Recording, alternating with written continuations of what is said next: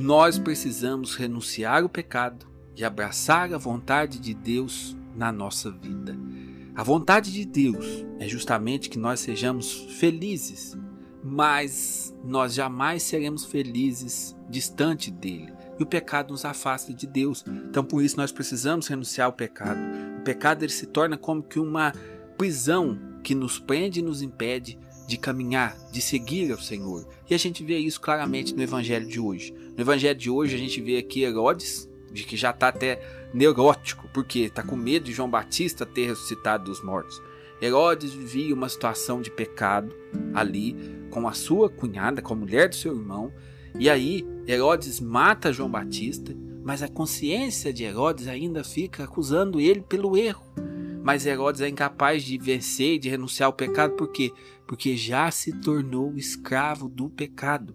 Uma pessoa, quando ela cai numa situação de escravidão do pecado, ela precisa ter uma vontade muito forte e determinada para renunciar aquilo e buscar uma vida nova. E a gente não vê essa vontade em Herodes, pelo contrário, a gente vê esse homem que é cheio de complexo, cheio de medo, que ouvia João Batista falar e gostava de ouvir João Batista falar, mas que não tem forças para renunciar ao pecado. Porque você imagina, o que, que João Batista falava? João Batista apontava o dedo para Herodes e condenava Herodes, condenava a situação de pecado que ele vivia. E ele gostava de ver João Batista falar, ou seja, ele sabia que aquilo é verdade, mas ele não tinha força para renunciar o estado de vida e de pecado que ele estava. E aqui, agora, a voz de João Batista foi silenciada, mas a voz da consciência de Herodes ainda continua incomodando ele. Isso é uma coisa muito interessante. O pecado ele nos prende, ele nos escraviza, mas a pessoa ela vê a situação que ela está. Ela sabe que ela está no erro, mas ela está tão escravizada que ela já se tornou cega e não enxerga que ela precisa abandonar aquela vida. É isso que acontece com Herodes e é isso que nós precisamos tomar muito cuidado para que a gente não caia nessa escravidão Vamos imaginar aqui que o pecado justamente é como se fosse uma jaula. Ele nos prende ali e nós não somos capazes de caminhar nessa busca da vontade de Deus. A gente se ilude muitas vezes e acha que se a gente tiver êxito financeiro, a gente vai ser feliz. Que se a gente tiver uma vida rodeada de prazeres, a gente vai ser feliz. Mas nada disso traz a verdadeira felicidade.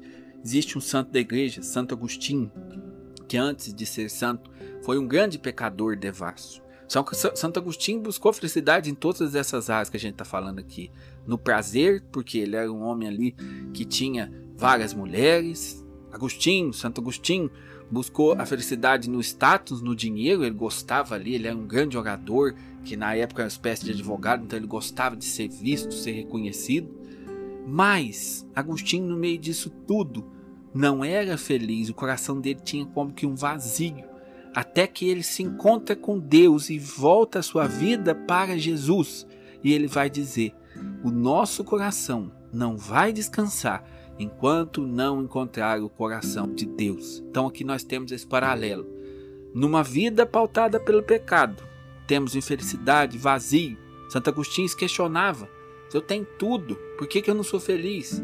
Distante de Deus, vazio, vida de pecado, próximo de Deus, a alegria verdadeira. A alegria verdadeira que muitas vezes não necessita de nada para viver a felicidade verdadeira.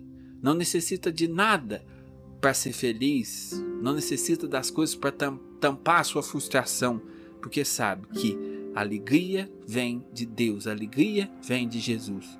Como uma santa da igreja dizia, eu não me recordo o nome, só Deus basta. Essa é a verdade essencial da nossa vida. Só Deus basta. As outras coisas, o dinheiro não é mal, não é mal. Você pode ter as coisas, é bom ter as coisas.